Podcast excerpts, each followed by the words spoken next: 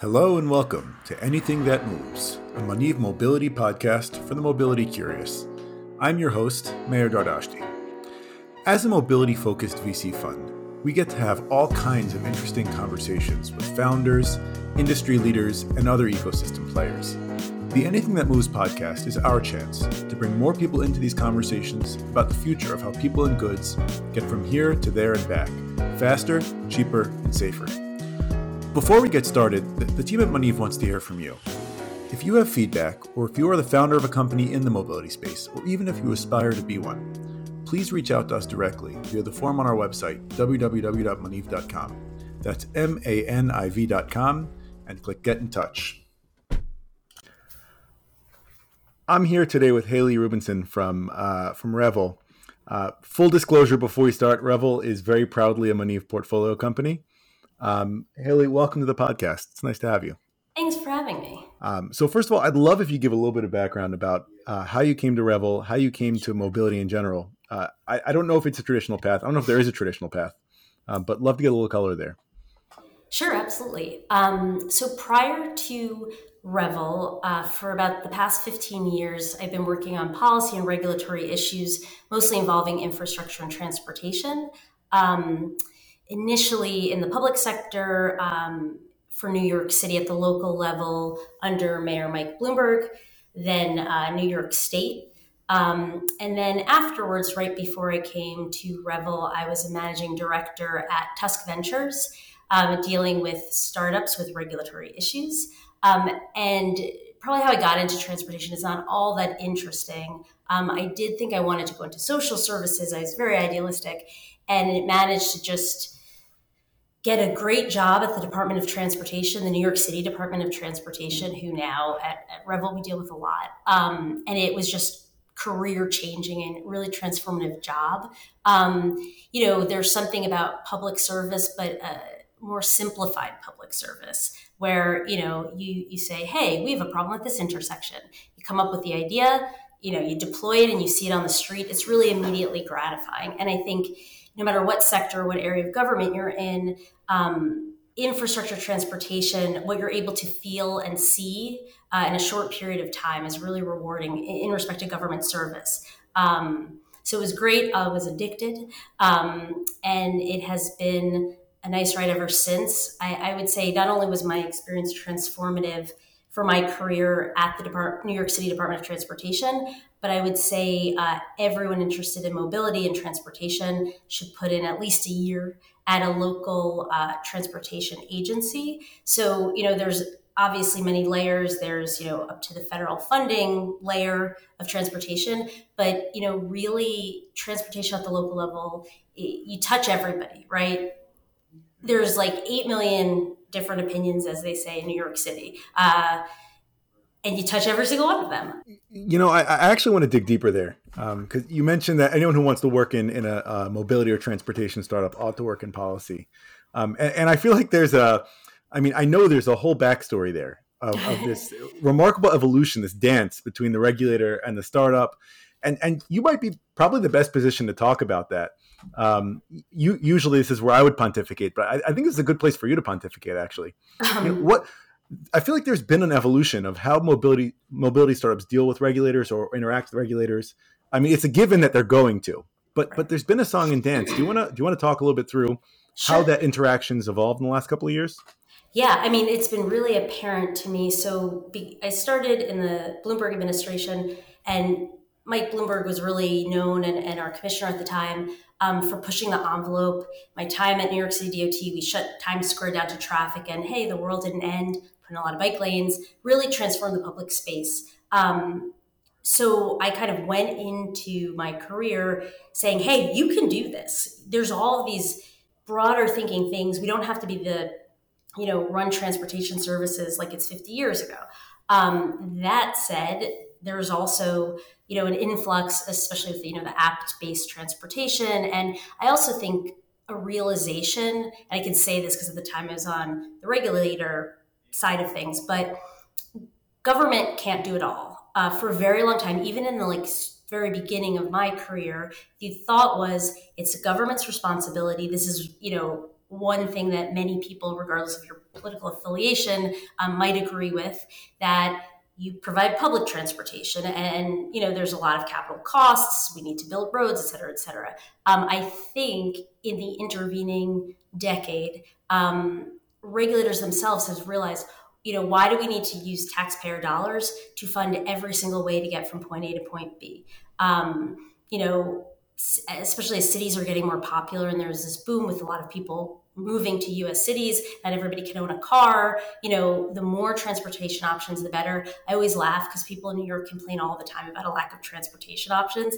Um, whereas, like, if you're in any other city in this country or even many areas of the world, you would love to have, you know, the kind of transportation we have in New York City. Not that it's not without its challenges, but I think there's just a realization on both sides. And so um, there was so much, somewhat of a willingness. That said, I mean, I think Uber, for better or for worse, is will go down in history. And I, I would say there may be some bad, but there's also a lot of good in that they really fought um, regulators. And I was not actually working for the city of New York at that time um, when it the Uber had its biggest fight with New York City at, to date at that time. Um, but I would say our approach at Revel is not kind of the Uber approach. We're not seeking to fight government. We see or we see ourselves as we're putting transportation on the street, and we have a role just like government responsibility, you know, that to interact with people who may not want to interact with our product. So whether you're a vehicle or you're someone else on the road, everybody has an interest and, and potentially a concern, and we have to take it that seriously.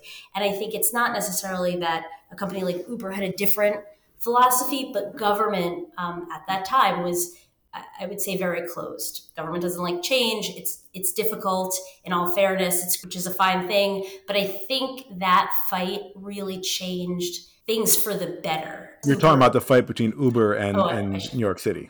Right. So uh, it might have been like twenty fourteen, which actually is now a long time ago, um, the city wanting to cap for-hire vehicle trips um, and, you know, really Uber waging a very public angry campaign. Um, and I think it, it was a, it was actually great for the public to even see, because, you know, you think Uber, this big tech company, they're drivers, right? There's thousands of people in this city who make their livelihood. Um, it is a job, there is a demand.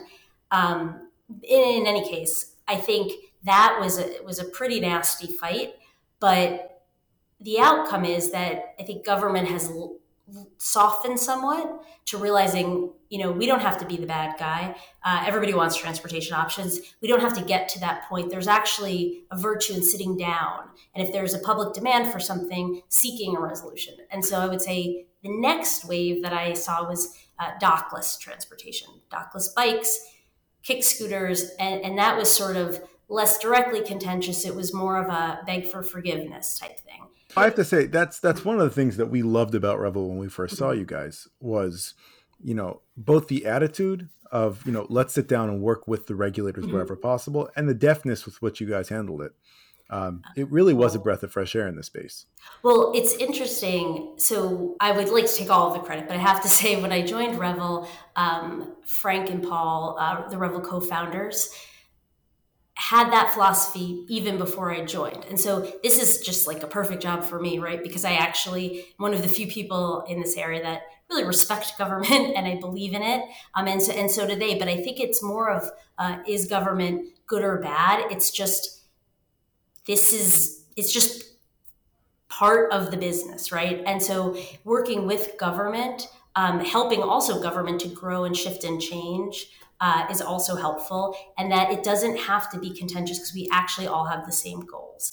Um, and I think the transparency, and, um, and having been on the other side, uh, in my experience, there was a lot, a lack of transparency between companies and government. Oh, they can't share data. You know, everyone's up in arms. We can't share data. Well, companies are now sharing their data, and the, the sky hasn't fallen. You know, we can't do X, Y, and Z. And so I think coming to the table, understanding that government has a responsibility and, and we have something we want to do has made things much easier, um, but not perfect, right? So, you know, as infuriating as it can still be, I, I should actually make clear that um, it's not just one hundred percent smooth sailing at all times, but I would say that there is what has happened in my experience at Revel is even when we are at odds, which doesn't happen frequently, but it can happen um, with uh, cities, we're able to come together and uh, reach a solution that I actually think like, you know, in some cases elevates us as a company. Um,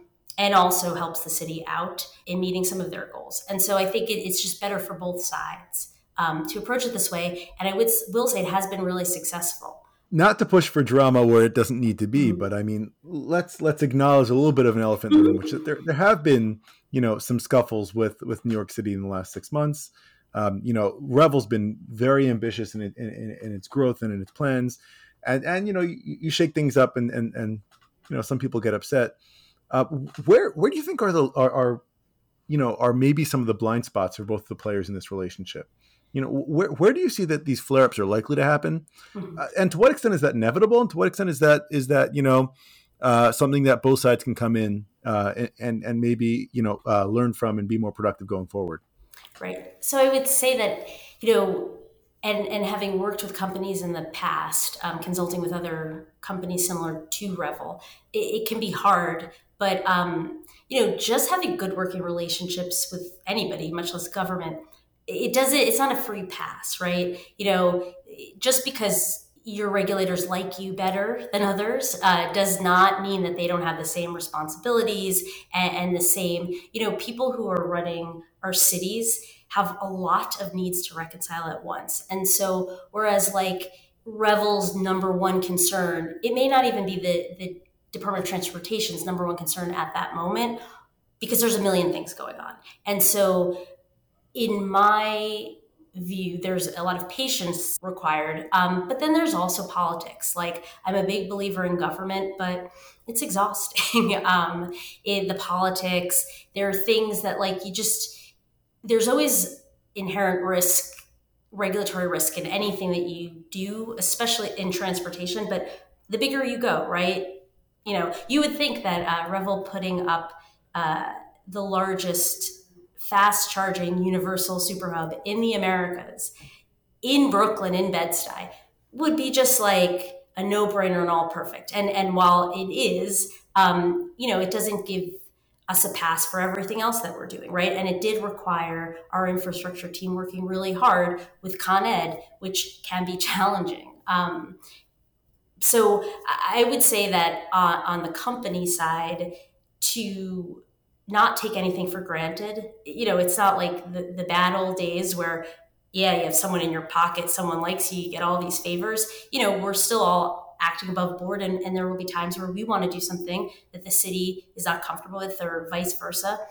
I want to give a little bit of context to this conversation because, uh, you know, I'm personally not from New York. Oh. Um, a lot of our listeners are not. And even though Revel is ubiquitous, you know, in New York, and you, you can't miss the baby blue, you know, vehicles, um, you know, I, you guys started with um, free floating uh, moped sharing. Uh, you've expanded into, you know, uh, Uh, the largest uh, fast charging hub in, in, in the Americas. And and what, what caused the flare up in the re- last six months was expansion into ride hail. Um, you know, and, and for those who haven't seen it, by the way, and I'm I'm sorry to plug a portfolio company, and I am being biased, but it's it's very understandable bias because when you see a baby blue Tesla Model Y, um, you know, r- riding down the road, of, uh, you know, driving down Fifth Avenue, it, it, it's striking. Um, uh, but, you know, specifically in that context, what What you're doing that I think is very different, and I'm really curious how you model this out and how you think about it, um, is that we associate ride hail, probably more than any other industry, uh, with the gig economy. You know, when, when we think of it, can be Uber, it can be Lyft, it can be almost any other player in the space. Um, you know, we're thinking about people bringing their own cars to work, um, and and being paid for the work they do, but honestly not being paid all that well. Um, and you know, I guess the jury's still out on on.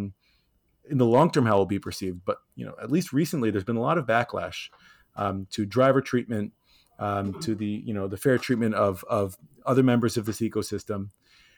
How, you know, I, I think for a long time, the counter argument from within the, the ride hail industry was that this is just an inevitability and there's no other profitable way to do this. But you guys are offering ride hail with paid drivers, you know, employees with benefits.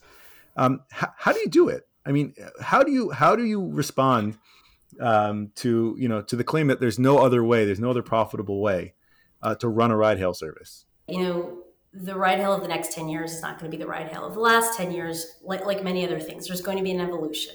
The first is the mission of, of, you know, the dominant companies in this space, not necessarily the mission, but um, the goals are, are kind of opposed to ours because you don't own your own vehicle, right? So they are a platform. They will tell you this. Um, they are not a transportation operation company. They're a platform and they connect riders and drivers, and that's it.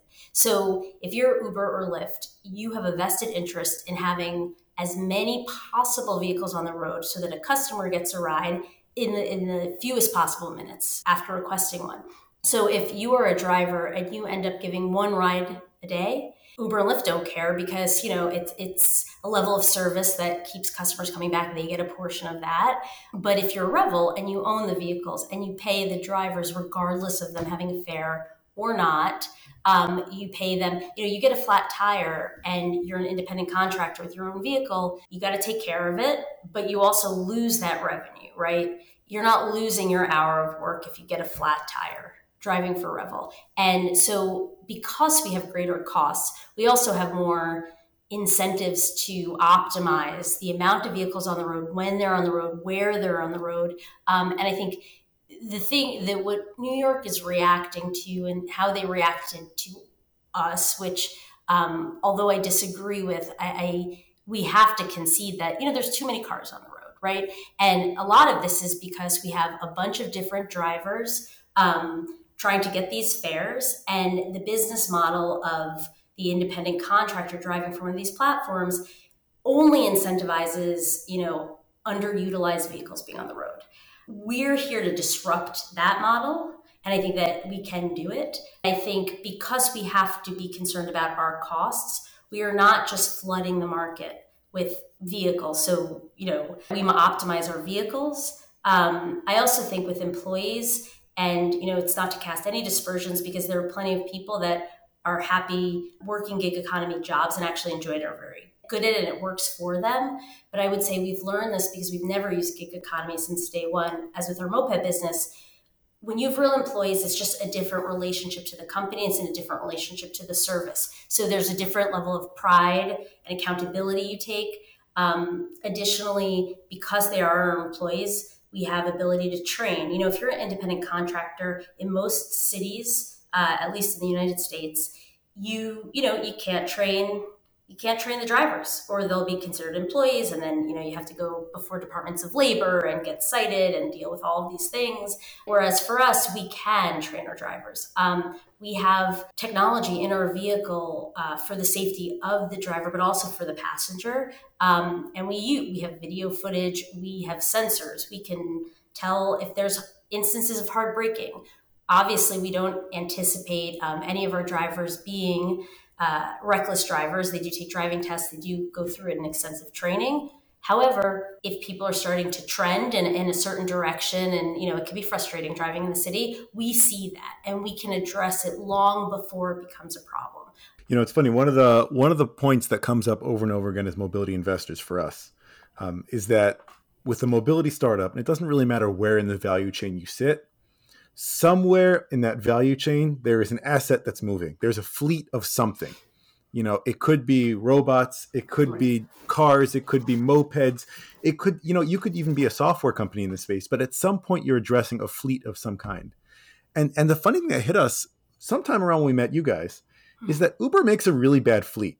If you think about the fleet itself, you know, we like fleets because fleets are big groups of cars that you can then, when they get a flat tire, you can aggregate the cost of fixing that tire. You can know exactly who to go to. You can you can optimize for cost, for time. You know, you can you can train drivers, like you said. Um, but when you think about what Uber can do, Uber's got a fleet of individually owned cars. It gets none of the economies of scale on maintenance. It gets none of the economies of of knowledge that come with training.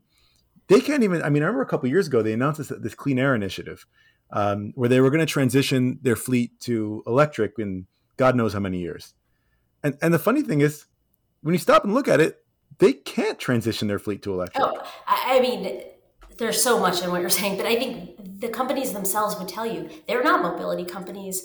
They are tech platforms. Um, and so to them, it is the platform that is connecting the driver and the passenger, and that, and that's it. And I think we just know from the past however many years, ten years they've been around, that it doesn't really work out that way. Also, there's limited space on the street. So, you know, a lot of cities have their own taxi services, which are sort of being disrupted, but even still, you know, you can just fit just so many cars on the street. So there are finite resources. And, and I think it's, to say it's irresponsible might be overly simplistic, but, you know, it's irresponsible um, to throw a whole bunch of cars uh, where the interest, you know, of, I guess, the entity ultimately controlling this platform um, is not connected with the, the drivers that are making the living, the cities. Um, there's something, in my view, it, it's just not optimal. And that's why you have places like New York, where you have, even though there's a cap on, on new vehicles, you have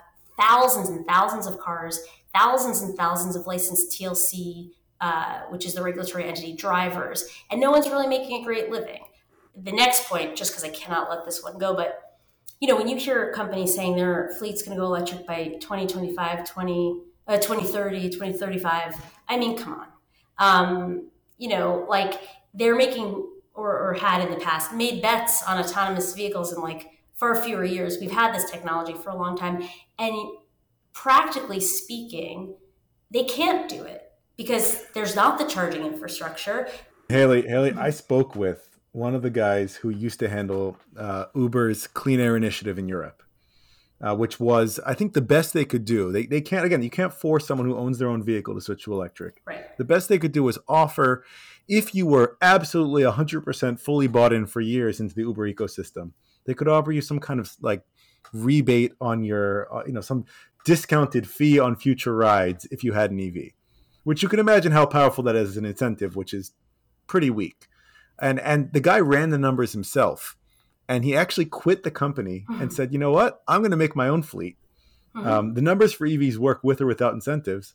And, right. and so it was pretty damning when I met the former head of the uh, Uber uh, Clean Air Initiative, who realized that he could do a better job on his own electrifying this fleet right. than he could incentivizing Uber to do it. Right. And I, and I think particularly in large, dense cities where people live vertically, um, they don't have garages, you know, you, you'd have to, there's been no investment, or at least to my knowledge, in, you know, charging infrastructure with all, all the resources these companies have, right? Even, yeah, it's getting cheaper and cheaper to buy an E V, and no doubt the prices will continue to fall and it'll be a no-brainer. However, if you can't charge your vehicle, how, how could you expect people that make their living off of their vehicle but don't own a type of home where they have a garage and they can charge it? So I want to go back to the uh, congestion issue. Because I, I was in New York last week for the first time in a couple of years, which, you know, I, I didn't see coming. But then there was this, you know, pandemic. I don't know if you heard about it. Um, that effect, you know, it had been longer than I thought it was going to be before I came back to New York. Um, and I was shocked, even relative to when I left.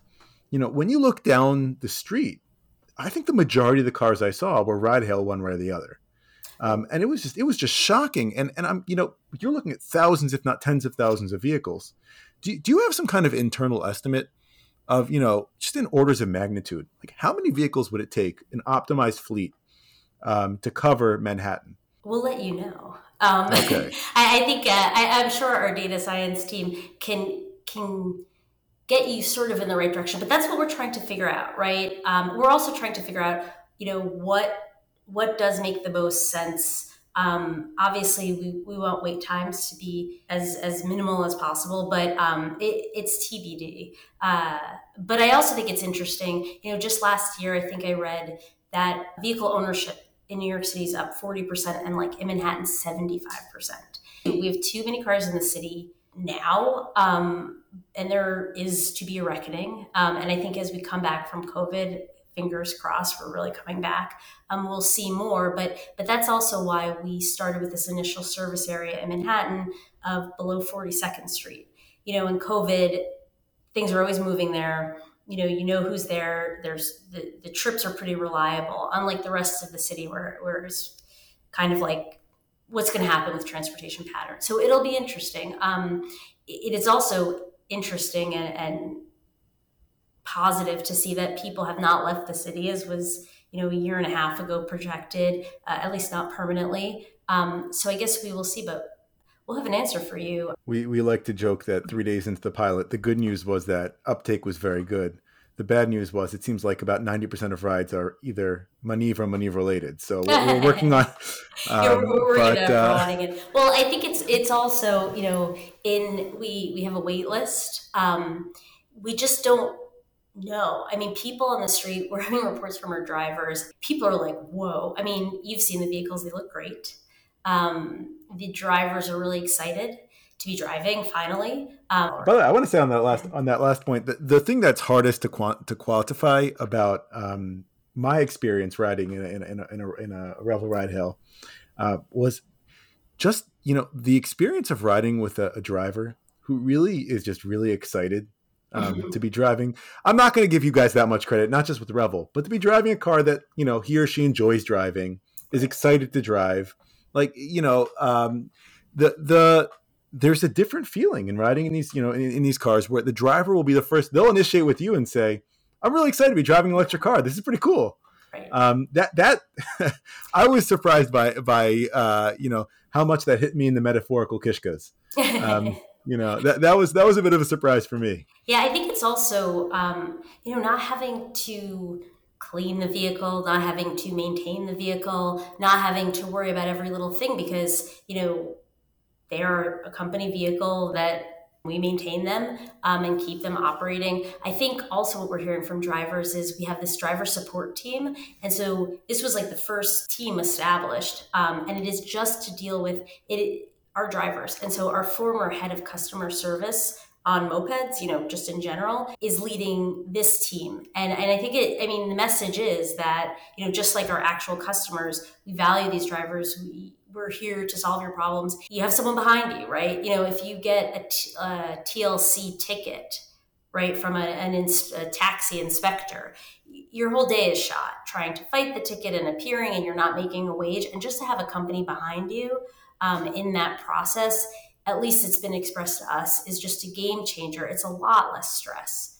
um, on these people. And again, it, it may not be for everyone, right? So there's space for, for other business models. But I think the critical thing is that this option didn't exist until we hit the road last week. So there was not an option. If you want a, a stable, reliable career as a driver, um, where you have access to benefits, just like I or, or anybody at our headquarters would have access to benefits. Um, and you know, there there's clearly a demand for it because, you know, with very minimal effort, we received like, you know, over a thousand or more uh, applications from T L C licensed drivers, meaning they're active, they were already driving for Uber, Lyft, something else, and they're sick of it and they want this. So I think even like, and as we talk to regulators, you know, I can appreciate that a regulator doesn't want another Uber and Lyft, right? Okay, but we're not. And, and the reason we're not is because this is a pathway to employment. And so this is a real job. And I think from the consumer model, again, it may look the same, although I would say it is of higher quality. From the labor perspective, for those people who are driving who want this option, now they have it. Um, and, and for that reason, I do think that it is important to have an option like that um, in this city because there are clearly people that want it. I, I want to respect your time, but I have one last left left field question here, which is, you know, you mentioned that you were you were in the Bloomberg administration uh, when they started closing off streets, creating new green spaces, um, and and kind of ending the monopoly of of cars on public mm-hmm. transit space. When the pandemic broke out, I think there were a lot of uh, rosy predictions about how much that would expand and how permanent changes in the urban landscape would take place, and I think the jury's kind of still out. I mean, how do you see that developing? Are these are these promises that you see being kept the next couple of years? Or do you think that, you know, this recedes into the public memory when we go back to giving every square inch to cars? Since um, I worked in transportation in the Bloomberg administration, the good news is um, there are a lot of strong advocates out there. Um, and I don't even just mean traditional transportation advocates, clean air advocates, you know, people who care about quality of life in the city, who actually value Um, the quality of their life and who, many of whom, including myself, live here because I don't want to drive a car. Um, and I think with COVID, it, it makes it tricky. And I, and I know, you know, there's all of this debate over, oh, the subway ridership is down. Um, I feel fairly confident we're going to get back to where we were. My broader concern is, you know, we saw a massive slowdown in concern over transportation in the public space, um, like livable cities in the past eight years um, in New York City. And I think, you know, it, it can get taken for granted a lot, but these sorts of improvements help everybody, right? Nobody can argue against transportation access. Nobody would argue that people shouldn't be able to have access to jobs. I mean, we're we're five boroughs, but we're one city.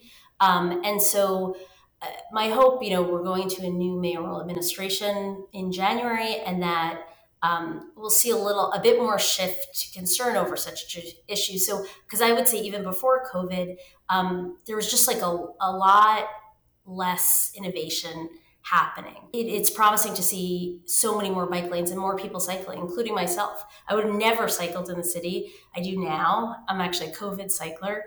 Uh, I, I, I tested it out as the roads were pretty bare. So uh, I got comfortable, and now traffic is back, and so am I. So I'm optimistic, but I, I think there needs to be a political will. Um, I, I think there's no shortage of people. If you live in the city, that care about this, um, but but it'll take political courage, I think, um, and, and I'm cautiously optimistic uh, that we'll have that here soon. Awesome. Thank you so much for your time, Haley. Great. Pleasure Thank you, chatting. Jim.